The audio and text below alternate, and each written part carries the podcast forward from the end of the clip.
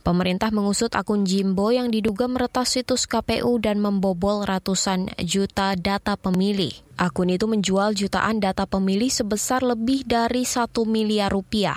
Menteri Komunikasi dan Informatika Budi Aris Setiadi mengatakan saat ini Kominfo sudah berkoordinasi dengan aparat penegak hukum, Badan Siber dan Sandi Negara BSSN, serta KPU. Budi Ari menyebut Pembocoran data pemilih itu bermotif ekonomi. Memang dari pagi saya sudah mendapat pertanyaan dari para media soal kebocoran di KPU. Tapi kita udah selidiki Pak Dirjen bahwa ini data DPT sebenarnya. Ini motifnya motifnya si ekonomi. Motifnya ekonomi dalam pengertian jualan data. Dan data kan sekarang mahal harganya, iya kan? Itu tadi Menteri Komunikasi dan Informatika Budi Ari Setiadi. Sebelumnya, sebanyak 204 juta data pemilih pemilu 2024 di situs resmi KPU diduga dibobol oleh peretas bernama Jimbo. Data tersebut kemudian dijual di situs gelap internet senilai 1,14 miliar rupiah. Tahun lalu, peretas dengan akun Biorka juga mengklaim berhasil membobol data pemilih milik KPU. Namun KPU membantah data Biorka berasal dari KPU.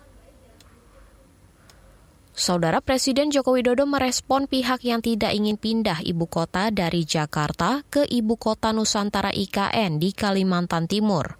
Menurut Jokowi, itu merupakan hak beropini seseorang dalam berkampanye. Ya, itu berpendapat kan boleh, menyampaikan opini kan silahkan, tetapi IKN itu sudah ada undang-undangnya sudah ada undang-undangnya. Justru kebalikannya, kita ini tidak ingin ya?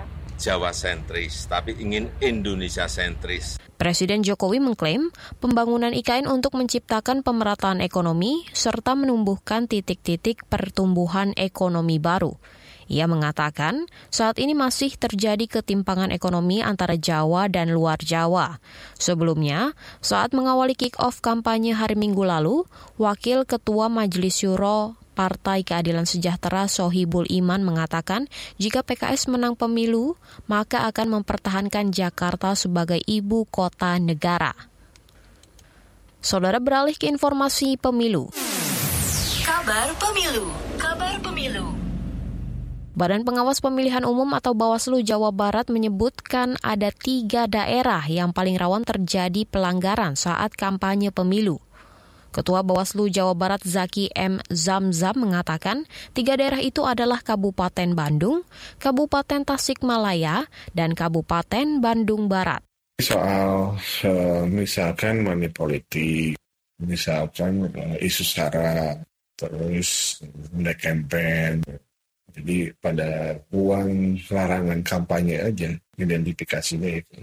Ketua Bawaslu Jawa Barat Zaki M. Zamzam menambahkan, selain tiga daerah tersebut, ada lima wilayah lain yang memiliki kerawanan tinggi berdasarkan Indeks Kerawanan Pemilu atau IKP.